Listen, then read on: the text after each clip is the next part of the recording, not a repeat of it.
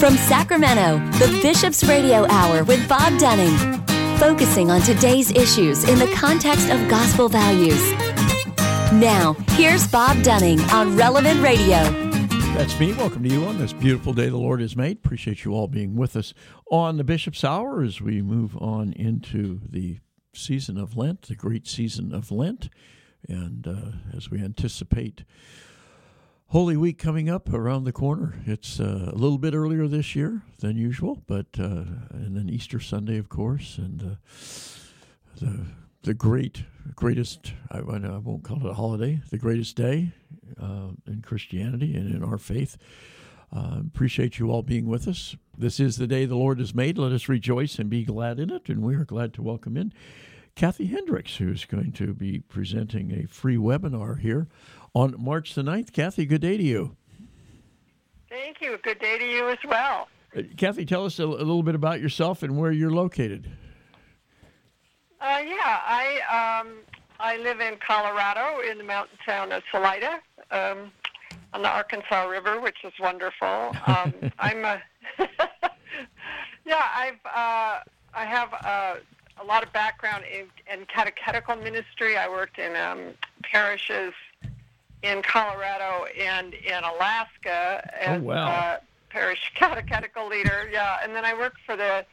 I was the director of religious education for the Diocese of Colorado hmm. Springs for uh, six and a half years, and then from there did um, work for Catholic publishers, including uh, William H. Sadlier, who is actually sponsoring this webinar. So, uh, Sadlier is a company that published religious education materials uh, they've been owned by the same family for over 185 years, which is pretty amazing. Wow.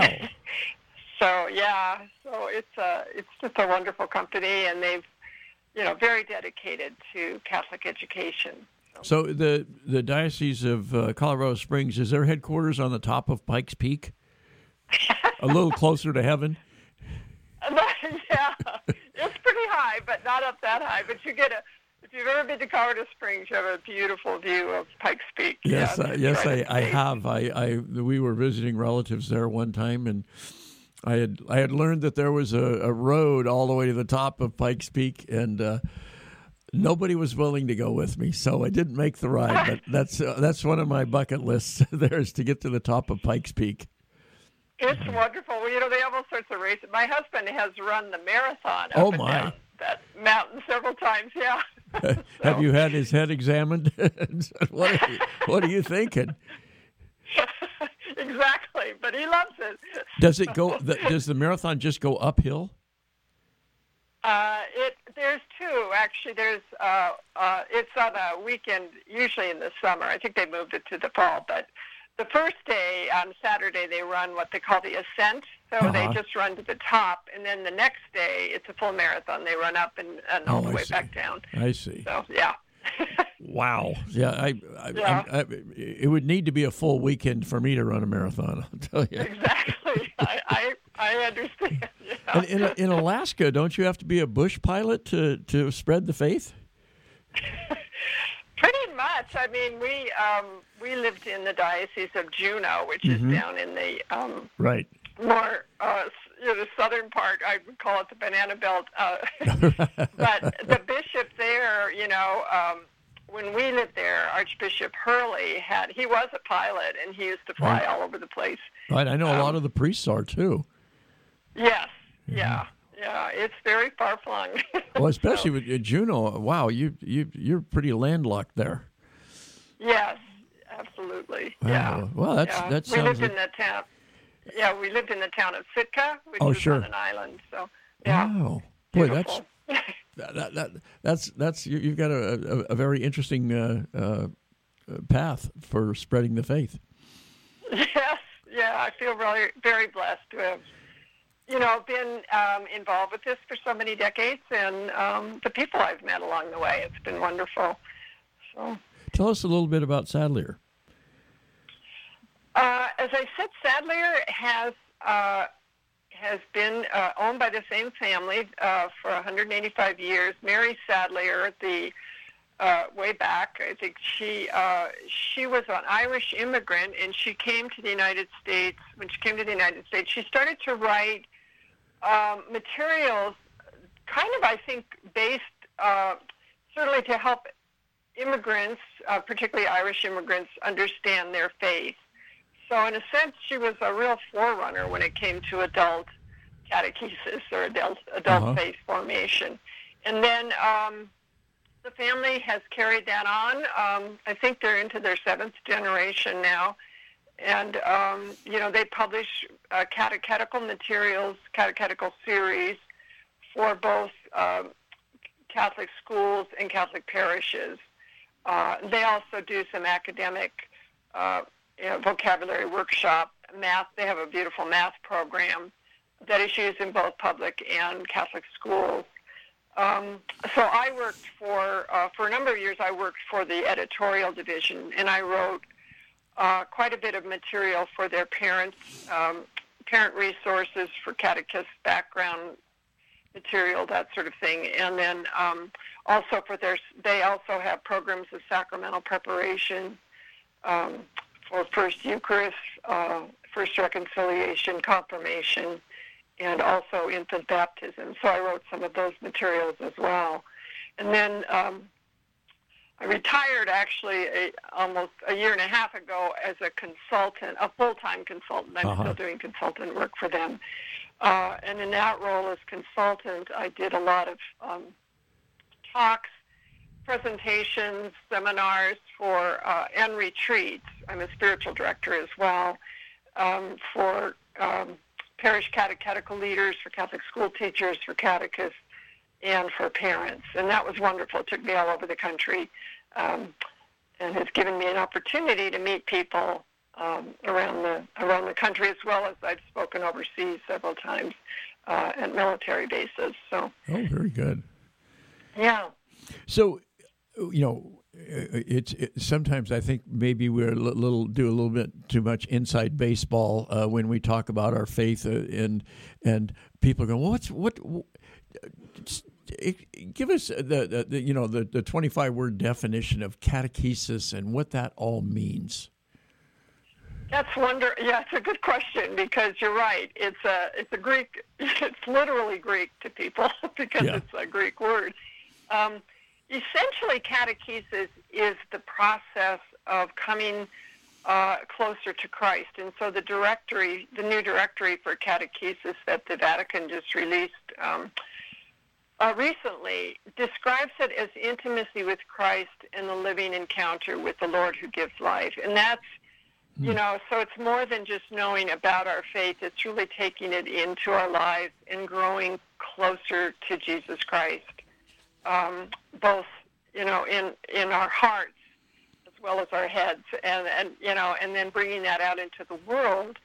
Um, uh, in uh, you know, as part of the church church's mission, and that's why catechesis is very closely linked to evangelization, which is another word a lot we yeah. may stumble over, but it's basically to you know, the mission of the church is to spread the good news of Jesus, and you know, um, St. Francis of Assisi. It's attributed to him. I don't know whether he said that or not, but he, he did say, you know, preach the gospel at all times and use words when absolutely necessary. And so we do that through, you know, way we serve one another, through our attitudes, through the through um, just through everything we do and say and um, believe. And so catechesis is really that process that helps helps us move into that that relationship with Jesus.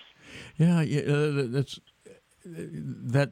It, you know, is off quoted. That's that that statement from uh, the alleged statement. We don't know, but yeah. you know, of, of, of Saint Francis, and it, it every time I hear it, it stops me in my tracks. You know, because yeah. it's like, yeah, I can. Um, I mean, I do a radio show. I talk. You know, and yeah. and I, I I'm I'm a writer as well. You know, and and and it, it stops you and you go, why don't I just live like this? Uh, don't just say these words. Live like yeah. this. Live as an example. it's it's amazing.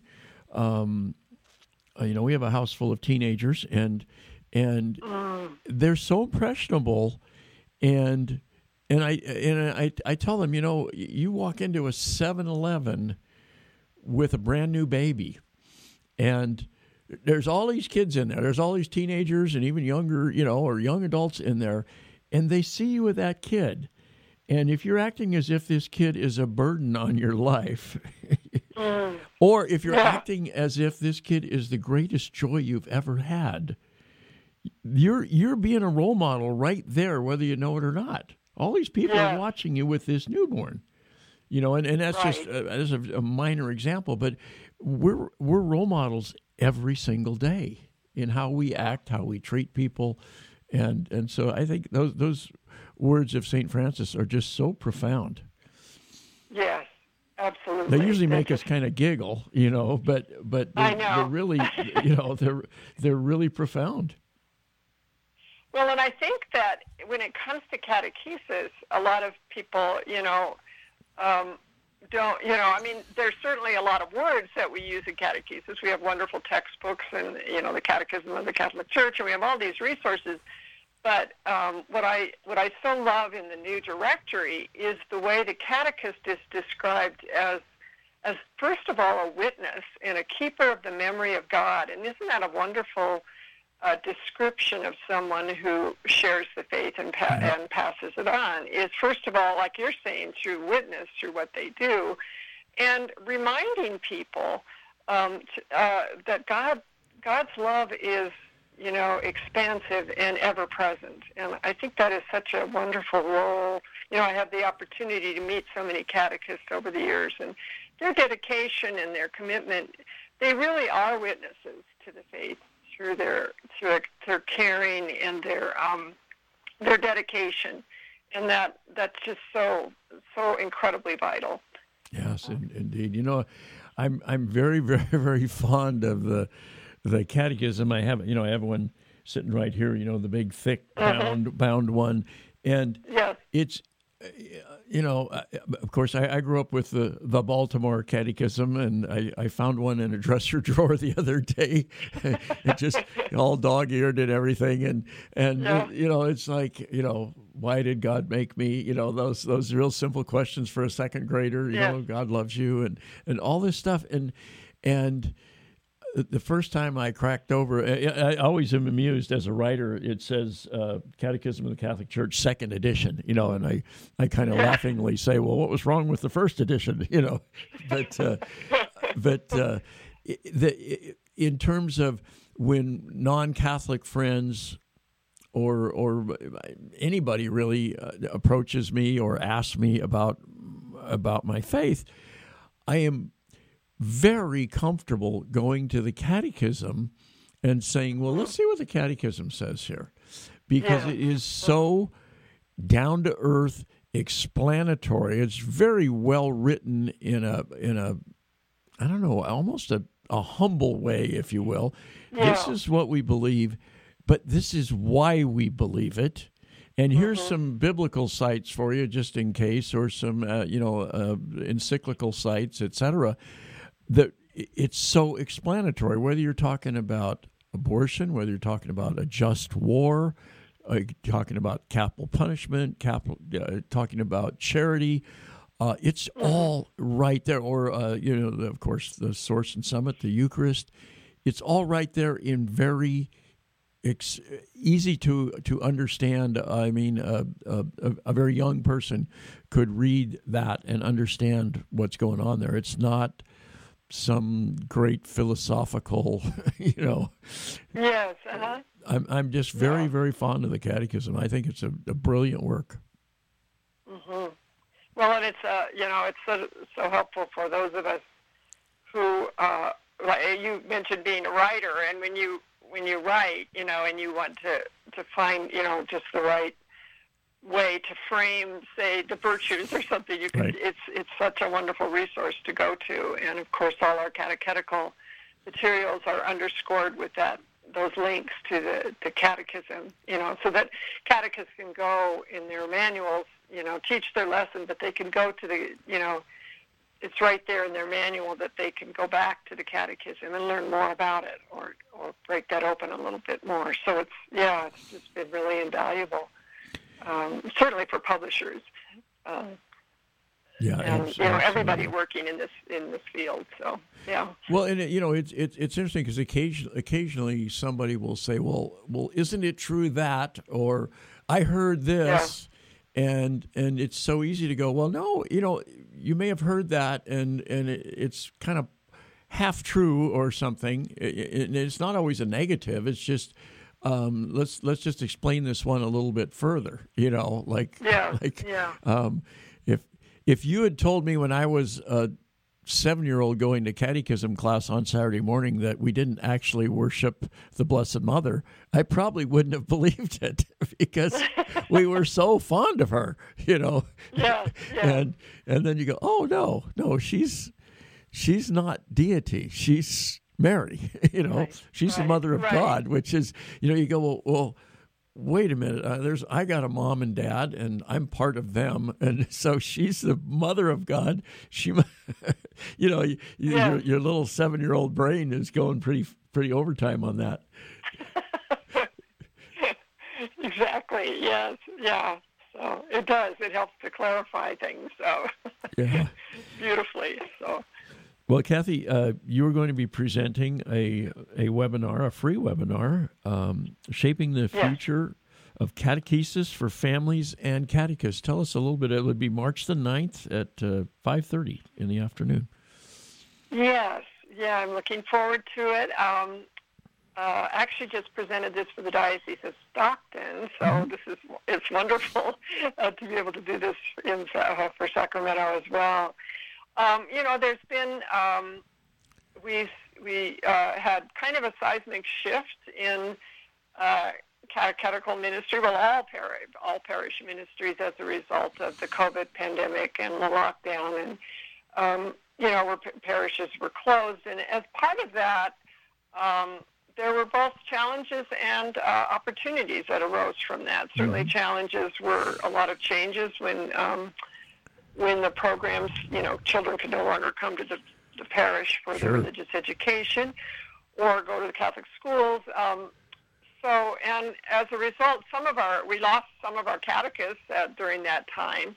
Uh, but what what I found, you know, in in because I continued um, to be in touch with people through the the gift of technology and through the um, you know Zoom and, and um, these kind of webinars was that what what catechetical leaders did was they uh, they pivoted very nicely and and when you know some of them who were not you know digital what they call digital natives you know people born into the tech world sure. and understanding all of that um, pivoted very quickly to um, to technological uh, means and having you know online classes or um, you know, even sacramental preparation online. Um, parishes went to streaming, you know, streaming their liturgies, that sort of thing. And so, what they found in terms of family was, um, in some cases, parents that were kind of uninvolved suddenly were uh, involved. You know, they were with their child. They were they were helping their children um, learn. You know, Sadlier had a program that we didn't. We certainly didn't. You know, come out with it in anticipation of a of a global pandemic, but it, um, it's a program called Christ in Us, and it's uh, it's it's both print and digital, and so parents had access to the digital portal, what we call portal, uh, with materials for for the home, um, and that became such a godsend uh, during this time. So it, it's an example of how um, some of the opportunities for catechesis uh, arose during the pandemic. Now that that you know we're we're out of that kind of phase, not that COVID is over, but um, we're back for the most part to um, to uh, you know on-site classes, for example, for religious education. The question is, what did we learn from that, and what can we, sh- you know, as we move forward, how are we going to shape this? Um, this beautiful ministry and move into, you know, which I think Pope Francis has certainly given us a lot of um, direction in this way, you know, is to move forward uh, and, and speak to where people are today. Yep.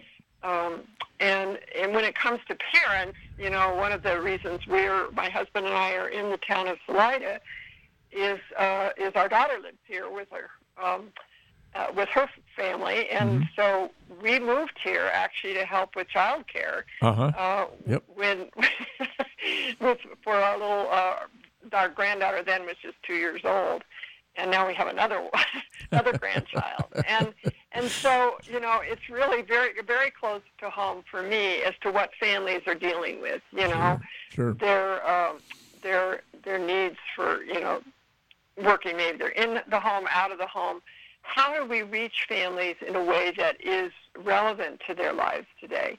And so that's been a question i think in catechesis for a long time. Um, but it's taken on new energy a new um, uh, i would say a new level of uh, priority and um, and in a sense urgency. How do we respond to to families how do we support parents in their role uh, as well as grandparents and extended family and their role in passing on the faith.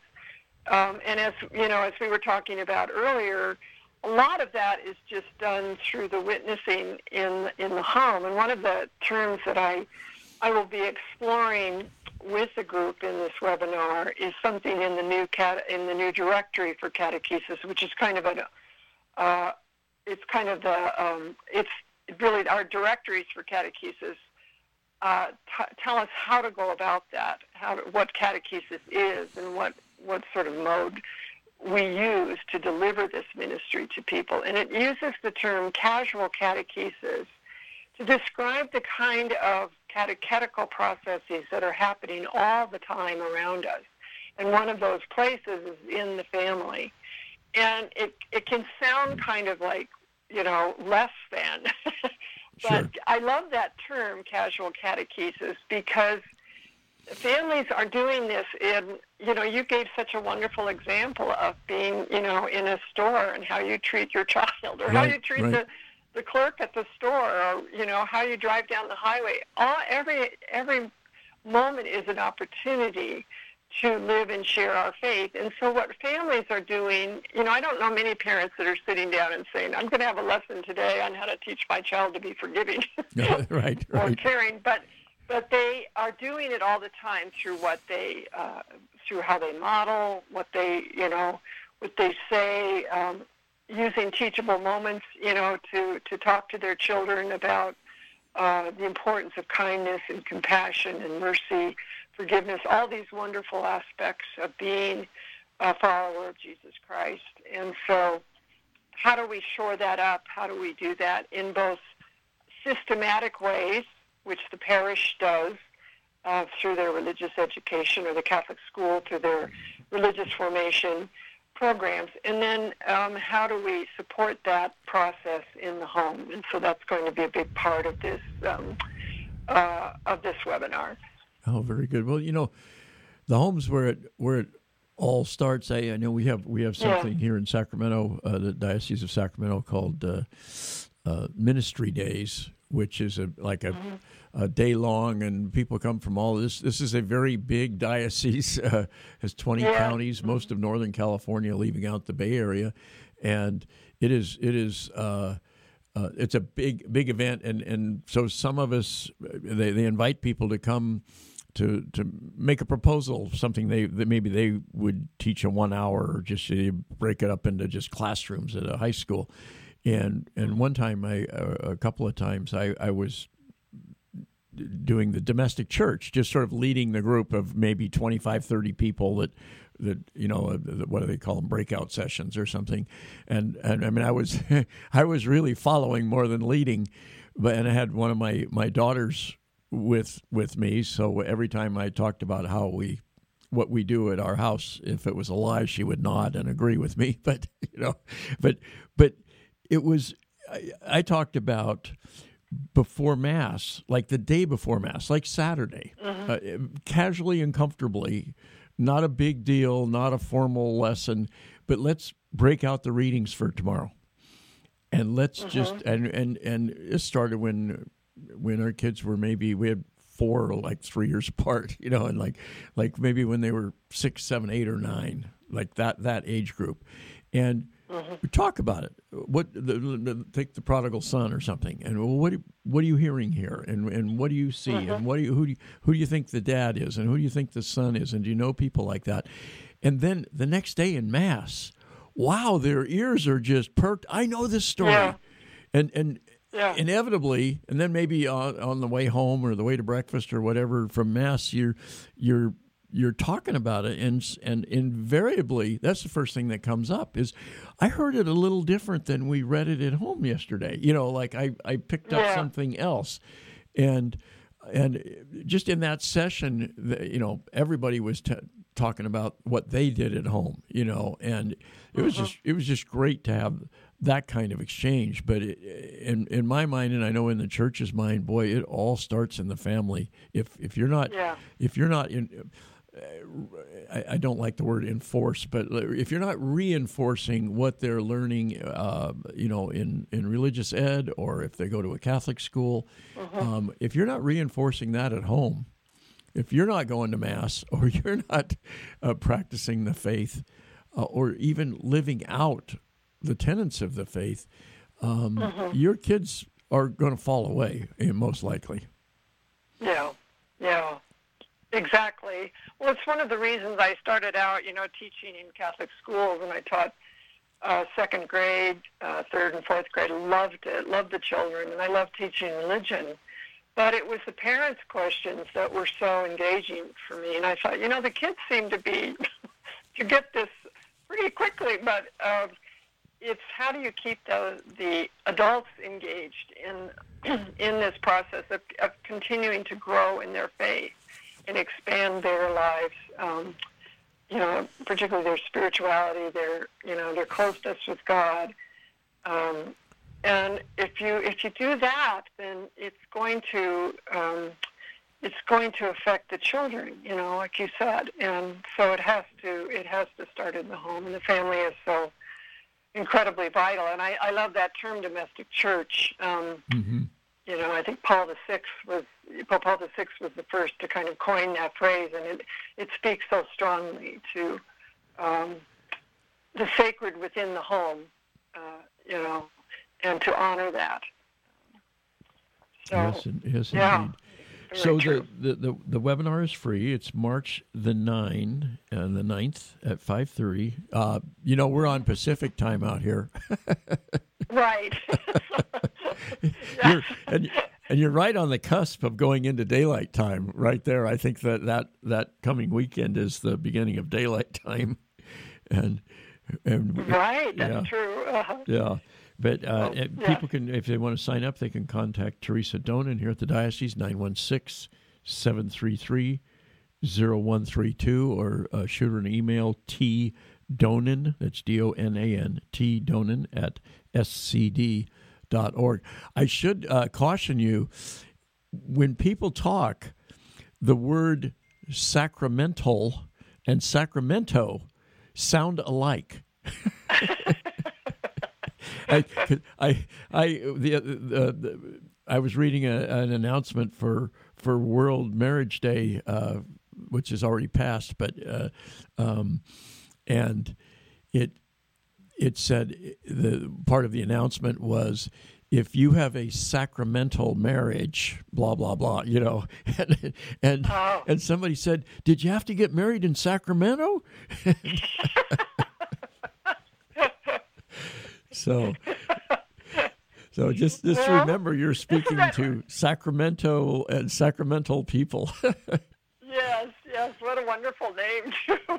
well, it is. It's, it is. You know, it's great. Uh, I've I've told this yeah. story before, but I I uh, went to public school in a very small town in Northern California. We didn't we didn't have a Catholic school, and um, being kind of a smart aleck, I, I, uh, we were studying the history of California, and and they were talking about the the the city of Sacramento, and it was the capital, and and all that, and and I asked the teacher where, you know, where wh- what does that what does that word mean, Sacramento, and and because we raise a lot of tomatoes here, and the kind of the nickname is Sacred Sure. Tomato, you know, and and and she says, "Well, let, let me get back to you on that." I could see her turning white, you know. And the next day, she called me up after class, and she says, "Bobby, the the Sacramento, the city, is named after the Sacramento River." And I let it go at that. yes.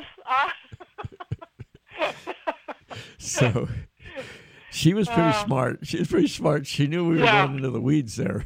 so right, right. in, in a public school, yeah. So, Yes, absolutely. Yeah. Yeah. Well, and actually, that was pretty smart of her. You know, It was. I, I try to tell catechists that too. That you don't have to be a theologian to teach. You know, uh, Right. and and if you don't know, you could always say, "Let me get back to you. Let me find Let me get out. back to Let you. me Yeah. Learn more about that. Yeah. Yeah, and more more recently because I, I'm a, a newspaper columnist in this same town, which has now gotten a lot bigger. Uh, I got asked to come out for it was like uh, uh, adult reading day or something, and they asked the police chief and the fire chief and the uh, you know the chancellor of the university to come read to fifth graders. You know, like at various elementary schools in town and I, I showed up. Uh, this is in the public schools, and I showed up and uh, to to do my turn, and they said, "Well, Mr. Dunning, did you did you bring a book to read to the children?" And I said. I said no, and she said, "Well, you can just pick one from the shelf here in our little library here in the classroom." And I go to the shelf, and the first title I see, this tells you that God has a sense of humor, was "The Life and Times of Cesar Chavez." Oh, and of course very famous in California. And we Yes, even Cesar absolutely. Chavez Day is, is is actually a state holiday. And I, I Ah, picked yeah. I picked the book up, and the very first page of the book says. Cesar Chavez was a daily communicant. I'm thinking, I'm gonna, I'm gonna, re- I'm gonna re- the, I could have picked any. I, you know, there were a million books there on the shelf, and I'm sure they were all appropriate. There wasn't anything Yeah. inappropriate, but, but here, and here it shows him at mass. You know, a picture of him at mass, and I'm thinking, I'm in a public school on reading day. And, and just that's happened to be on the shelf, you know, because he's he, you know, not because he was Catholic, but because he was a, a labor, you know, a, a, labor Right, leader yeah. and and and a very iconic figure in California. I mean, iconic and controversial as well. I mean, a lot of people didn't didn't like what he was doing, but a lot of people did, and. Uh, um, but it was just it was funny, and I, I looked up at the heavens and I said, uh, "Thank you, Lord, for making me laugh today." You know. so, isn't that wonderful? Too? Yeah. I mean, then Yeah. you know there's no coincidences. no, I, I, I, I, I used that very line with one of my kids yesterday. Something something great happened, you know, and and, Yeah, and yeah. They, said, they said, "What a coincidence!" And of course, I said, "Oh, with God, there are no coincidences." So, yeah. well, Kathy, we're we're Yeah. definitely looking forward to this. Thanks, it's been a joy talking with you, and thanks thanks for all the great work you do. And uh, uh, we'll look forward to uh, hearing you on March the 9th. okay, well, thank you so much for having me. I really enjoyed it. Thank you. God bless you and your family and your grandkids. And uh, Oh, thank you. I hope our paths cross again soon. Okay, thanks, for- so much. Yeah, thank you. That's uh, Kathy Hendricks, who's um, from from Sadlier Religion, and uh, she will be presenting um, "Shaping the Future of Catechesis for Families and Catechists," a free webinar, March the 9th at five thirty. Contact Teresa Donan at 916-733-0132 to get all the details and uh, or you can email her at tdonan d-o-n-a-n t-d-o-n-a-n at scd.org we'll take a quick break back with more on the bishop's hour right after this this portion of the Bishop's Hour is brought to you by a grant from the St. Vincent de Paul Society. Drop by and shop at their thrift store, a beautiful, beautiful thrift store at 2275 Watt Avenue. Open Mondays through Saturdays from 10 to 8 and Sundays from 11 to 6. They also accept donations at the store, donations of furniture, appliances, clothing, books, everyday household items. Your donations help to fund the many projects of the St. Vincent de Paul Society throughout the Diocese of Sacramento. Do such wonderful, wonderful work, and the thrift store is uh, one of the the ways they uh, raise the funds to help people throughout the diocese, and also uh, uh many of their clients are able to access the uh, thrift store for uh, items that they need. You can give them a call; they will come pick it up as well. But you can give them a call. They're at 916 972 1212. And remember, again, the thrift store is open uh, seven days a week at 2275 Watt Avenue, right here in Sacramento. Well, Bishop Soto refers to Christ the King Retreat Center as the jewel of the diocese, and indeed it is. What a beautiful oasis it is. It's located in Citrus Heights, uh, right in the hustle and bustle of the city, and you feel like you're getting away from it all when you. Uh, turn off the main road and just uh, uh, come into Christ the King Passionist Retreat Center. Christ the King has served Northern California and the Diocese of Sacramento for over 60 years through parish weekend retreats, individual spiritual direction, and a variety of other programs. For information on all the programs that they offer, including residential programs, give them a call. They're at 916 725 4720, or you can visit them at 6520 Van Maren Lane in Citrus Heights. And we certainly thank uh, the St. Vincent de Paul Society and Christ the King Passionist Retreat Center for their fine and long-standing support of the Bishop's Hour. This is Lori Power, Associate Superintendent with the Catholic School Department. You are listening to the Bishop's Hour with Bob Dunning. Thank you, Lori, and thanks for all the great you work work you do with our great Catholic sp- schools. And uh, speaking of that, we are uh, thrilled to welcome in Father Bong Rojas, the pastor at Holy Spirit and uh, Holy Spirit School, uh, which is celebrating its 75th anniversary. Father, good day to you. Good day to you too, Bob. How are you? Doing doing fine. Always always good to hear your voice. Uh, uh, how are things at Holy Spirit? Wonderful. Um, it's spirited. Let's put it that way. yeah, yeah. It's, it's doing well. It's such a it's such a a beautiful, uh, a beautiful parish and uh, a, a, beautiful campus and and uh, one of the, the beautiful areas of Sacramento with all those those old, old, old beautiful trees. Right, oh, they're beautiful trees, and uh, which uh, during the storm, the New Year's storm, it was it was a little dangerous. Yeah, yeah. We actually had to postpone the opening of of our school during the New Year because uh, the road uh, was blocked by this huge tree that fell.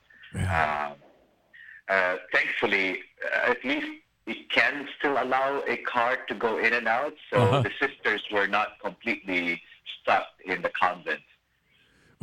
well, because I, the Sisters of Mercy live uh, right. by the campus right. of, of the school. Yeah, I mean, I was reading a story in the Bee the other day about how that storm actually affected the tree canopy in Sacramento. So many of the, the big old beautiful trees came down.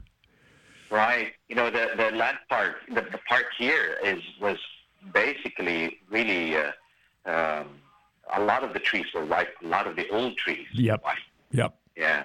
And and so, and, uh, and usually, it, you know, you, sometimes a younger tree, a branch will fall off or snap, but in this case, it's the whole tree just comes out of the ground.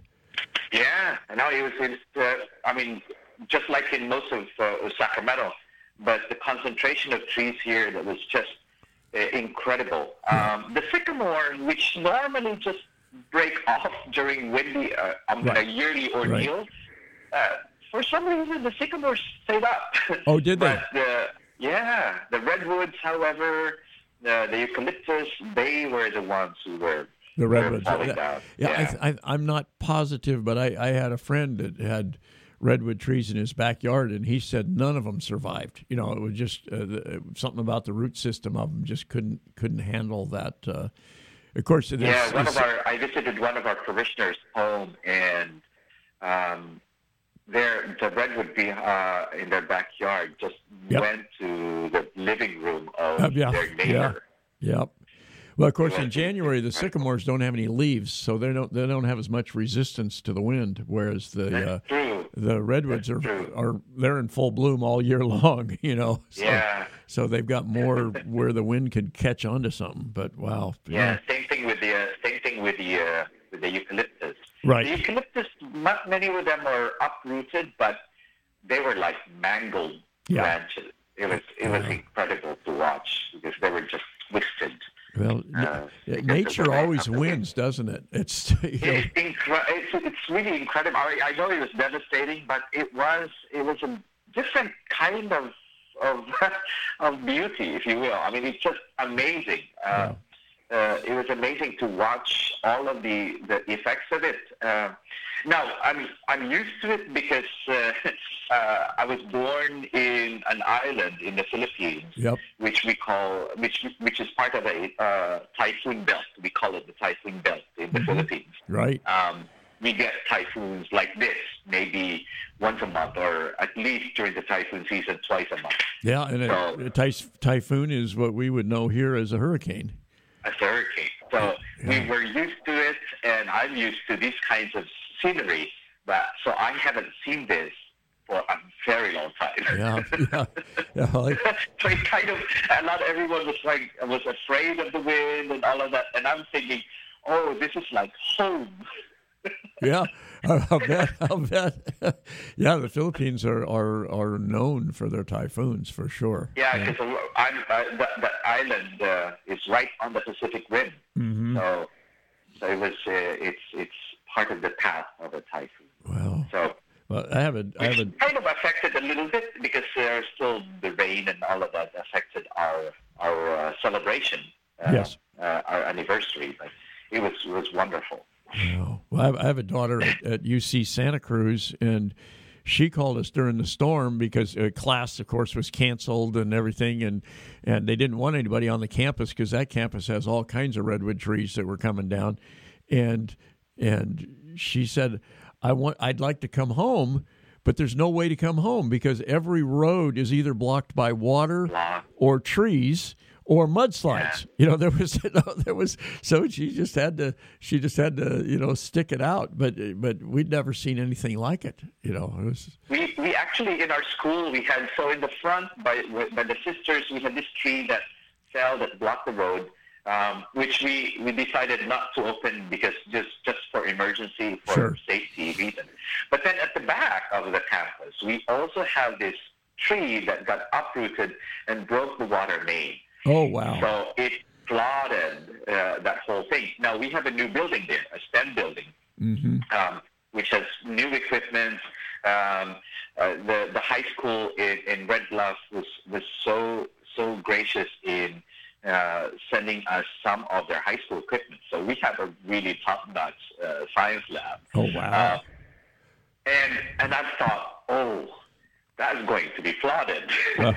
but thankfully, uh, uh, whoever decided uh, to put a moat around that building was, uh, I mean, that, that moat was full.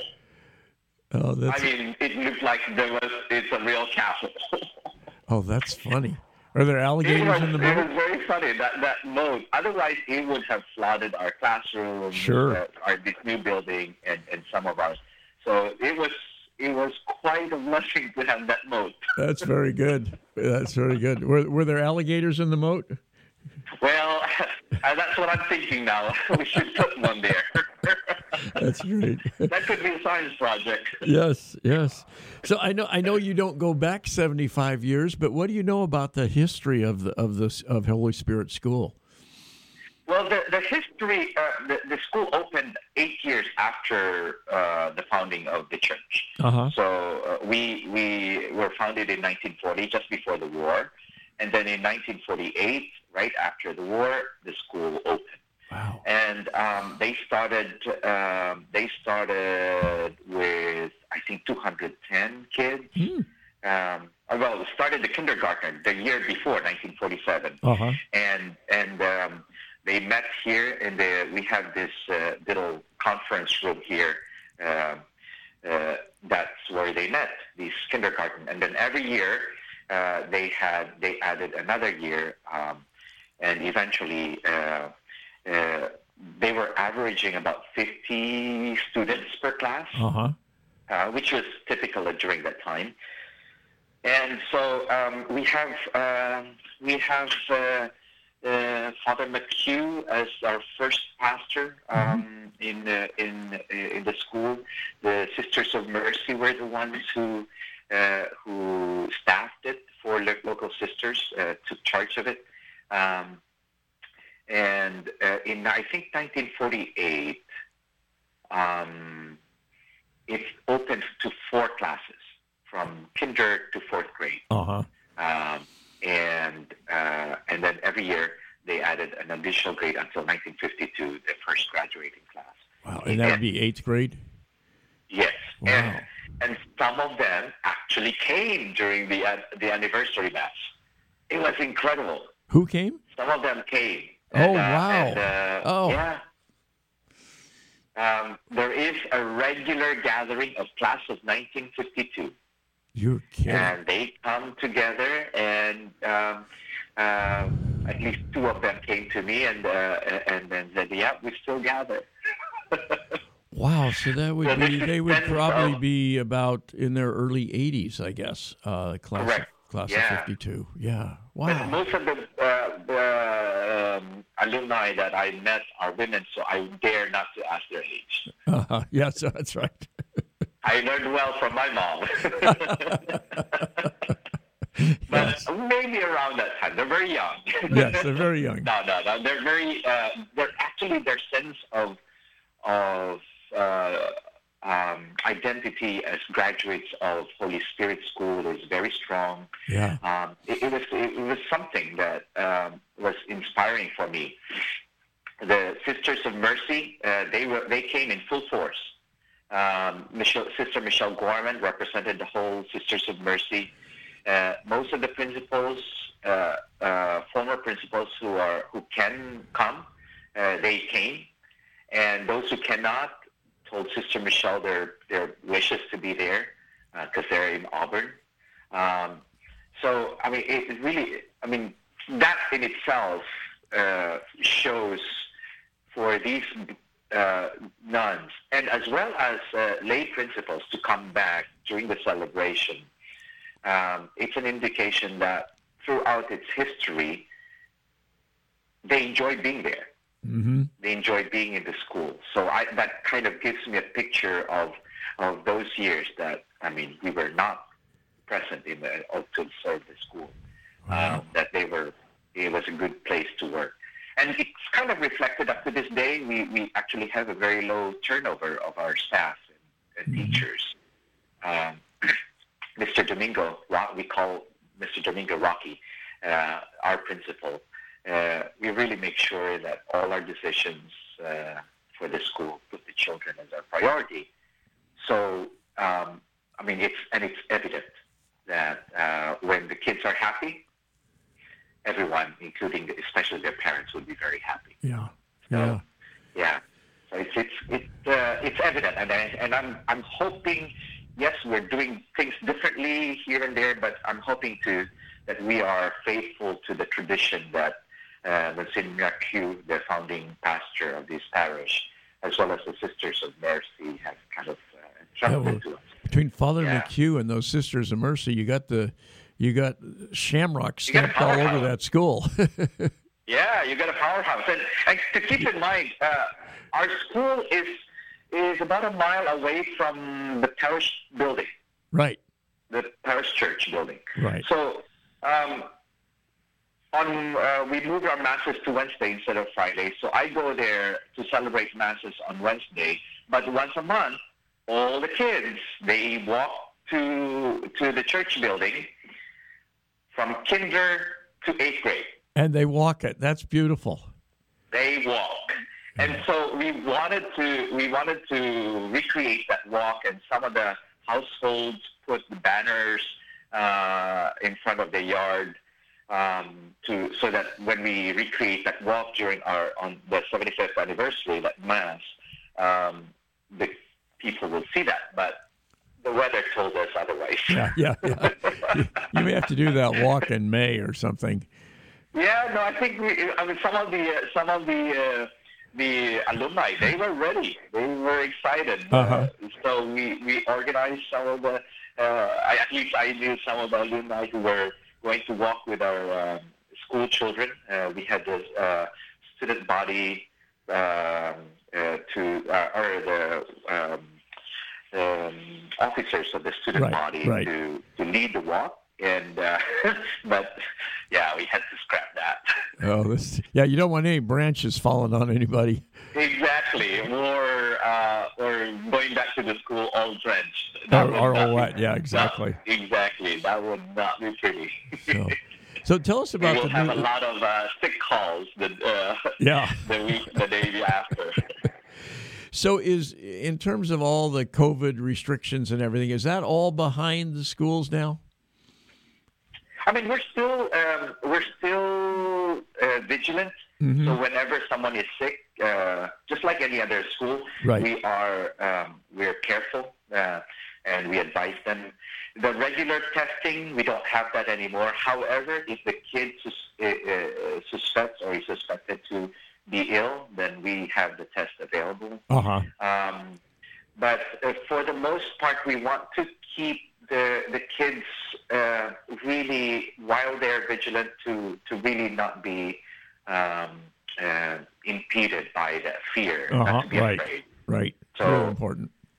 Yeah, I mean, trying to find that balance between not being afraid and at the same time being very, uh, very careful Yeah. uh, is really a balance that we need to uh, to keep, you know, uh, doing so when, when the kids graduate, uh, what what schools do they go on to in high school? So um, we have obviously the, the Catholic schools uh, uh, around us, which is St. Francis, Jesuit, and the Christian Brothers. However, some of the kids also go to McClatchy. I, I would think uh, McClatchy would probably be the logical public school in the area. A lot of our kids go to McClatchy, um, which is a wonderful school. Right. Um, so we have, um, it's a good, uh, we, a lot of our parishioners are or were former uh, or are faculty members uh, at McClatchy. Um, and a lot of our uh, kids who go to CFF who don't go to, to the school uh, are uh, uh, either McClatchy or the middle, uh, Cal Middle here, Uh-huh. which is neighboring. Right. So we have we have all these uh, these schools around us, um, but traditionally a lot of our kids go to either Jesuit, St. Francis, or Christian Brothers. Mm-hmm. Yeah. Mm-hmm. All, I would say yeah, yeah, 25% on all four schools. yeah, yeah. Well, a lot, a lot of good options for them for sure. So, Right. the yeah.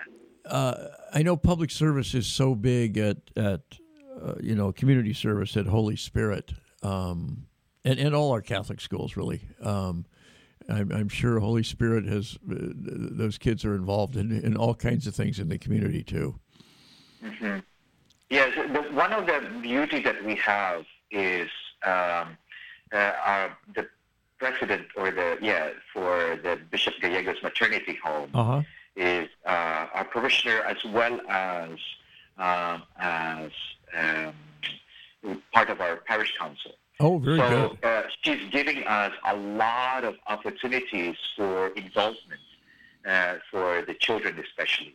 And so uh, they have all kinds of drives, especially uh, for um, uh, mothers who are in need, as well as young families, young children, or for. So we, we really have um, um, we have uh, uh, amazing uh, opportunities from them. However, what we started, Rocky and I started doing is bringing in the Knights of Columbus as well as St. Vincent de Paul into the campus. Uh huh. That way, um, these kids really uh, see a much. They have they have an, uh, a formation Uh huh. uh, that is broader than information right. um, we wanted them to, to understand that, you know, um, your, your, their education is not just in the books, but um, their education, and, and, and the education is not just shown in their work, but Right. their work is actually part of their education. Exactly. So I mean, it, it's it's amazing. When I used to be uh, used to be the field education director for the seminary for the Right. students, Mhm. and and I would yeah. Uh, a lot of times people or the students would go in their work and thinking, oh, this is their pastoral work. It's kind of kind of an outlet. But then towards the end of the year, they will do their self-evaluation, and very often I would see, thank you for bringing me to this kind of work because Uh-huh. I learned a lot. Yeah, the, I mean, So- you can't have a better organization for those kids to help than uh, Bishop Gallegos maternity home. Exactly. So by bringing in them there, um, making sure that they are visible on campus uh, at least certain uh, parts times of the year. Uh, they're able, they're given the opportunity to speak to the kids. Um, they're given an opportunity to actually uh, show um, who they are, what they do, instead of simply receiving um, gifts and donations. Because you know anyone can give a donation Sure. but the, the, the, the real part there is a conversion of heart. So if that donation is really a product of a converted heart, then that's what we're trying to do Yeah, as a school. very well um, said. Yeah.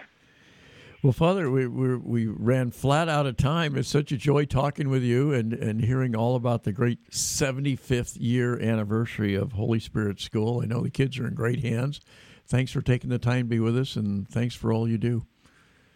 My pleasure, Rob. Anytime. And uh, anytime we, uh, we, we, we talk about uh, the goal of educating our, our community, especially the children, Very you know, good. that's, that's where we are. Very good. Well, God's blessings to you and all the kids there and all the faculty and staff. And I hope our paths cross again soon.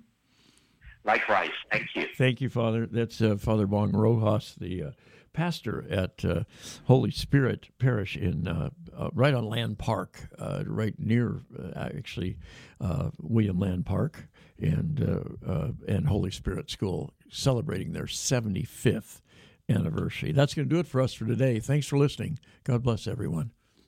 This portion of the Bishop's Hour is brought to you by a grant from the Mercy Foundation, enriching lives in the Sacramento region through Sisters of Mercy ministries in healthcare, education, housing, and the care for the poor and elderly.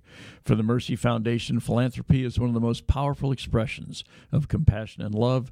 Just as many people in our community need a hand, countless others are reaching out to them with comfort and hope. You can express your care and concern for the less fortunate with a gift to the Mercy Foundation. Uh, you can give them a call, 916 851 2700. That's 916 851 2700. And you can be confident that fully 100% of your contribution will support the Sisters of, Ministry, of Mercy Ministry or ministries that you choose. And what a wonderful treasure Easter's Catholic Books and Gifts has been for all of us here in the diocese as they uh, uh, transition uh, into uh, uh, new ownership and management. Uh, they continue to offer wonderful workshops, wonderful uh, uh, resources for the Catholic community throughout the Diocese of Sacramento. Not only does Easter's provide a wide array of Catholic books, both current releases and longtime classics, but they also sponsor a number of valuable workshops and lectures throughout the year. They're, they're located at 6916 Sunrise Boulevard in Citrus Heights. Give them a call, 916 338 7272. We also receive a generous underwriting support by Crumley and Associates, a private wealth advisory practice of America Ameriprise Financial Services. If you have questions about retirement, Crumley and Associates can help you with their confident retirement approach that can help define a clear roadmap to get you where you want to go. You can uh, contact them, get all the details at Crumley and Associates, 7956 California Avenue in Fair Oaks. They're at 916 638 4600. That's 916 638 4600. And we uh, are, are, certainly uh, appreciative of the uh, fine and uh, long-standing support of the Mercy Foundation, of Easter's Catholic Books and Gifts, and of Crumley and Associates.